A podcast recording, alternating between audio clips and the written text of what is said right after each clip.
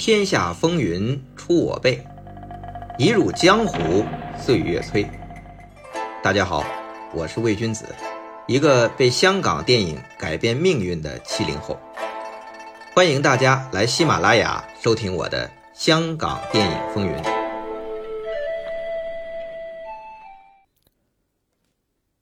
为嘉禾创业立下汗马功劳的大导演罗维，一九七四年与嘉禾公司分道扬镳。表面看来，是因为罗维与妻子刘亮华离婚。他们两人与邹文怀合组的这四维电影公司就此解散。那罗维呢，消沉了一阵子，后来又娶了花店老板娘许丽华，这才重组自己的电影公司，就用本名罗维再战江湖。但问题是啊，作为嘉禾最重要的导演，邹文怀亲密无间的战斗伙伴。这罗维从此与嘉禾啊是各走各路，甚至关系很恶化。到后面，嘉禾从罗维那里撬成龙，双方更是闹得相当难看。这中间到底发生了什么呢？罗维啊，八十年代在报纸连载他的银海生涯这回忆录。回忆一九七四年在美国拍摄许冠杰主演的小英雄大闹唐人街的时候，他的妻子，也就是这部戏的制片人刘亮华，在拍摄的最后一天，留下了一封分手信，不告而别。罗维那专栏回忆录里啊，写到这里是肝肠寸断，因为这刘亮华是一个非常决绝的人，他这么做。是和别人早有预谋，可怜罗维居然懵然不知，还傻到找那个和刘亮华密谋的人倾诉和商量对策。他这回忆录中啊，这个“他”字，这个“他”就是和刘亮华密谋的人，罗维是重重打了双引号，看上去啊。应该是非常感慨和愤慨，但就在读者啊等着罗维揭开那个双引号的这个他这个真面目到底是谁的时候，罗维这专栏停止更新了。那你说，包括后边，呃，罗维因为成龙和嘉禾闹得很难看的那段也都没有了。那他和刘亮华离婚背后牵扯的那个他，这秘密，哎，就这样纸包住火了。不过呢，当时的电影圈啊，对这件事来龙去脉其实都有耳闻，但是非常微妙的是，都心照不宣的闭口不谈。即便是大嘴巴的大导演李汉祥，他什么都敢爆料啊。比如在他的这三十年细说从头这个回忆录里边，他就敢把七小福的大师姐余素秋与南洋大富商庄清泉的情史抖了出来。就这种啊八卦，在李汉祥的回忆录里是不胜枚举。那李汉祥与罗维啊也是特别熟，经常开玩笑，在他的回忆录里也没少挤兑罗维。但是写到罗维与刘亮华离婚散伙，哎，他居然也只是语焉不详的写了几句，自称是推背图的哑谜，没具体指名点姓。那他这哑谜是怎么写的呢？这这几句顺口溜，我给大家念念啊：合资开铺，早占其父，影片连拍，广开财路。一龙升天，鬼胎满腹，分赃不匀，夫妻反目，一脚踢开，给钱走路。你说这个哑谜是什么意思呢？嗨，李汉祥没说破。那到底这罗维回忆录里那个双引号的他是谁呢？人家罗导演也没继续往下写呀，咱们也就不猜了。反正这个导致的结果是，罗维与嘉禾拆伙，昔日战友从此反目。至于与罗维离婚的刘亮华，后来成为了嘉禾的股东。八十年代还为邹文怀笼络了徐克，为嘉禾拍了特技奇幻大片《新蜀山剑侠》。再到后来，刘亮华和罗维生的儿子罗大卫成为李连杰的经纪人，而李连杰啊，本来是在美国是拍罗维公司的电影，罗大卫就是趁这个机会。哎，他倒向了母亲刘亮华一方，背叛了父亲罗维，将李连杰签给了嘉禾。如果这事儿再加上七十年代末期罗维干儿子成龙被嘉禾撬走的影坛大事件，你说这罗维与嘉禾的这恩怨啊，真是一地鸡毛。因为还包括之前跟李小龙的事儿啊。反正啊，离了婚的刘亮华是坚定的站到了嘉禾的一方。那他在罗维与嘉禾，或者说是邹文怀之间，到底扮演了什么角色，那就不得而知了。那说到这儿，我们再回头啊，综合的看看这嘉禾。一九七三年没了巨星李小龙，一九七四年走了大导演罗维。我们一直在说，影视行业最重要的是人才。你说嘉禾连少两员大将。一个死一个走，那他如何对战猛将如云的邵氏帝国呢？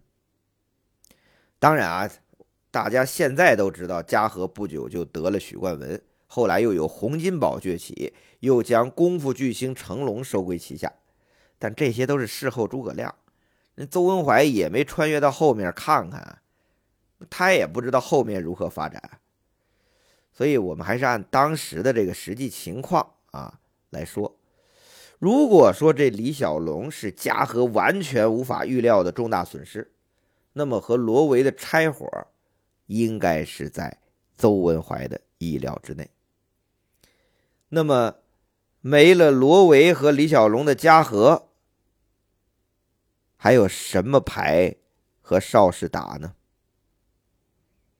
我们不妨来看看一九七四年许冠文加盟嘉禾之前，这邹文怀的牌面。首先啊，嘉禾是与胡金铨达成了合作。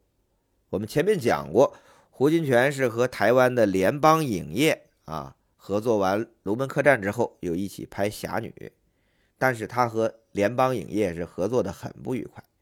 那这次呢，也是应邹文怀的邀请，回香港成立了个人的电影公司，就是金泉影业，与嘉禾达成了战略合作，先后。于一九七三年推出了《迎春阁之风波》，和一九七五年上映《忠烈图》。这两部相比胡导演之前拍的《侠女》啊，明显更注重强类型，情节紧凑，节奏紧张。《迎春阁之风波》更是请得了老牌影星李丽华出马，徐峰、胡锦、毛英三大女星护法，加上。乔红、田丰、白英、韩英杰一帮硬里子演员，将武侠片当谍战片来拍，风格突出，扣人心弦，就不由让人想起最近张艺谋导演的这《悬崖之上》啊。那这部《迎春阁之风波》与胡金铨自己导演的《龙门客栈》是交相辉映，都成为后来徐克翻拍的。新龙门客栈的重要灵感，这是迎春阁之风波。到忠烈图拍的什么呢？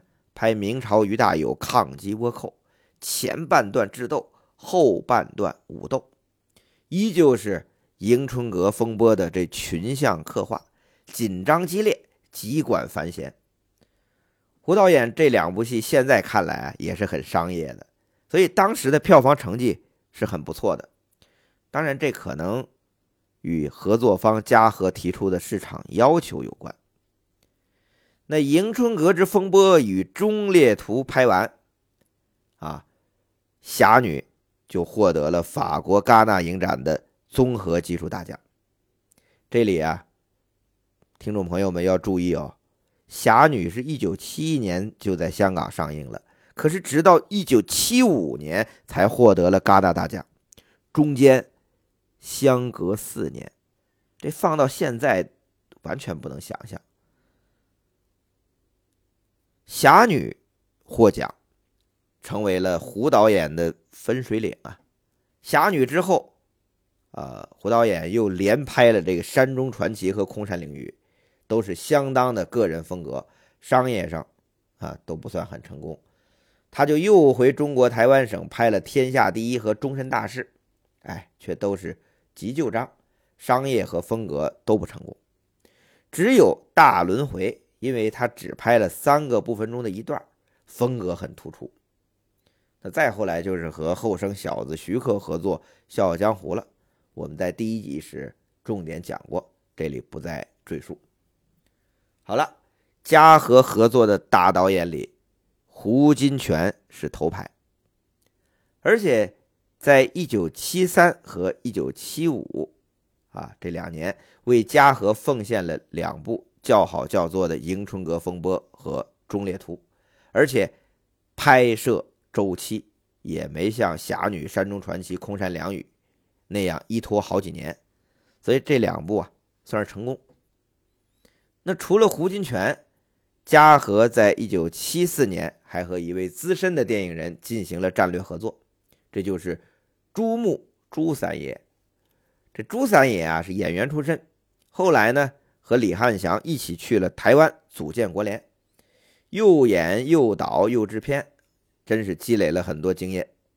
他回到香港之后啊，他自己也做独立制片，因为和李汉祥关系好，他就做了中间人，以朱穆名义出面，和嘉禾合作成立了一间新天地电影公司，专拍风月喜剧，先后拍了《至尊宝》《花飞满城春》。啊，还有拍案惊奇，导演就挂朱木，编剧呢叫司马克。这司马克呀，其实就是李汉祥，因为李汉祥和邵氏有独家合约，不能跑到外面拍戏，但又想在外面捞，就想到了这样的办法。你说，以当时邵氏和嘉禾斗得你死我活，甚至。都已经到了打间谍战的程度，你说邵逸夫能不知道吗？但你知道又能怎么样呢？你有张良计，我有过墙梯呀。你说当时李汉祥是偷偷帮嘉禾策划项目，甚至写剧本，没准啊，嘿，还上手拍个两场，这都有可能。王宇呢，则是因为和邵氏的法律纠纷，到一九七五年给嘉禾拍《直捣黄龙》的时候。这这个合约都没结束，所以王宇到一九七五年还不能明面给嘉禾拍戏呢。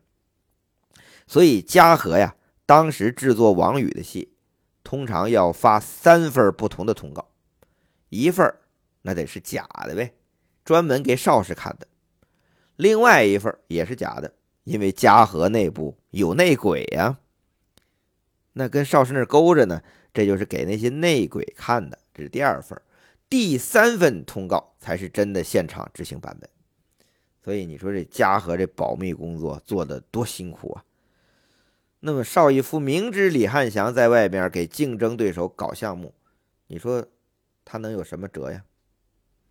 话说回来，这嘉禾呀，哎，有胡金铨，有李汉祥两大导演一明一暗相助。那除了这对拜把子兄弟，这李汉祥跟胡金铨是拜把子兄弟啊。嘉禾还有一位专拍功夫片的得力导演，叫黄峰。他有个戏称叫“充军导演”，什么意思呢？嘉禾创业初期啊，不可能像邵氏那种大片厂可以长期供养大批的编剧、导演和技术人员。那他怎么操作呢？很多时候是用外展拍摄。来减轻片场的负担。那什么叫外展拍摄呢？就是去泰国呀、韩国呀、中国台湾啊这些地方取景拍摄，因为这几个地方当时的这个物价和人力都比较便宜，而且有不少的这庙宇啊、宫殿呐等古建筑和景色不错的山川乡野。那黄峰导演呢，就是先被嘉禾派去了泰国，后来又派他去了韩国，拍摄了多部动作片，所以他就被戏称为发配充军的导演。那黄峰导演的这一系列功夫片里啊，和气道不仅捧红了女演员毛英，还和唐山大兄、天下第一拳在同一年打入了美国市场，大受欢迎。其后，这黄峰还拍摄了《跆拳镇九州》《四大门派》等片儿，啊，对当时市场也算不错。那黄蜂算是嘉禾的这签约导演了。除了黄蜂，嘉禾还请了韩国籍导演郑昌和以及中国台湾导演丁善喜拍片。那郑昌和的代表作就是邵氏的《天下第一拳》了。那丁善喜呢？当时是因为在台湾和王羽合作了《霸王拳》和《天王拳》，名声大噪。这郑昌和和丁善喜分别为嘉禾拍了《黄飞鸿少林拳》《虎辫子》等戏。总的来说啊，这嘉禾电影的导演因为都是合作为主，其实显得有点七拼八凑啊。胡金铨，这个化名司马克的李汉祥。以及黄峰、郑昌和、丁善喜啊，很多都是合作，并不是纯签约，或者就是嘉禾签的不投约嘛。那没有邵氏大片场以张彻、李汉祥、程刚、楚原为首的这个大导演那么大阵仗，但是这么一看，嘉禾这些导演阵容也是能与邵氏一战的。但是对于嘉禾来讲啊，最主要的问题还是要有李小龙这样的龙头，才能一飞冲天。而对于当时整个香港影坛来讲啊，你说像张彻啊、李汉祥啊、胡金铨呐、罗维呀，甚至程刚、楚原、黄峰这些导演，已经人到中年，甚至开始步入老年了，精力不如从前。风格也开始固化，这江郎才尽可不是什么传说啊，可能在真实的发生着。这艺术创作是永远需要新鲜血液的，需要年轻人来打破权威、打破旧有的窠臼和壁垒的。那在李汉祥、张彻这种垄断型的大导演面前，谁能打破现有局面，接班香港电影的？未来呢？可能当时李汉祥、张彻，甚至胡金铨、黄峰他们自己都在问这个问题。其实啊，这些后面会改变香港电影的年轻人们，就是我们现在说的后浪们，就在这些大导演的身边呢。他们即将爆发，点燃七十年代真正属于香港本土的电影火种。他们是谁呢？这几位风云人物将在我们后边几回陆续登场。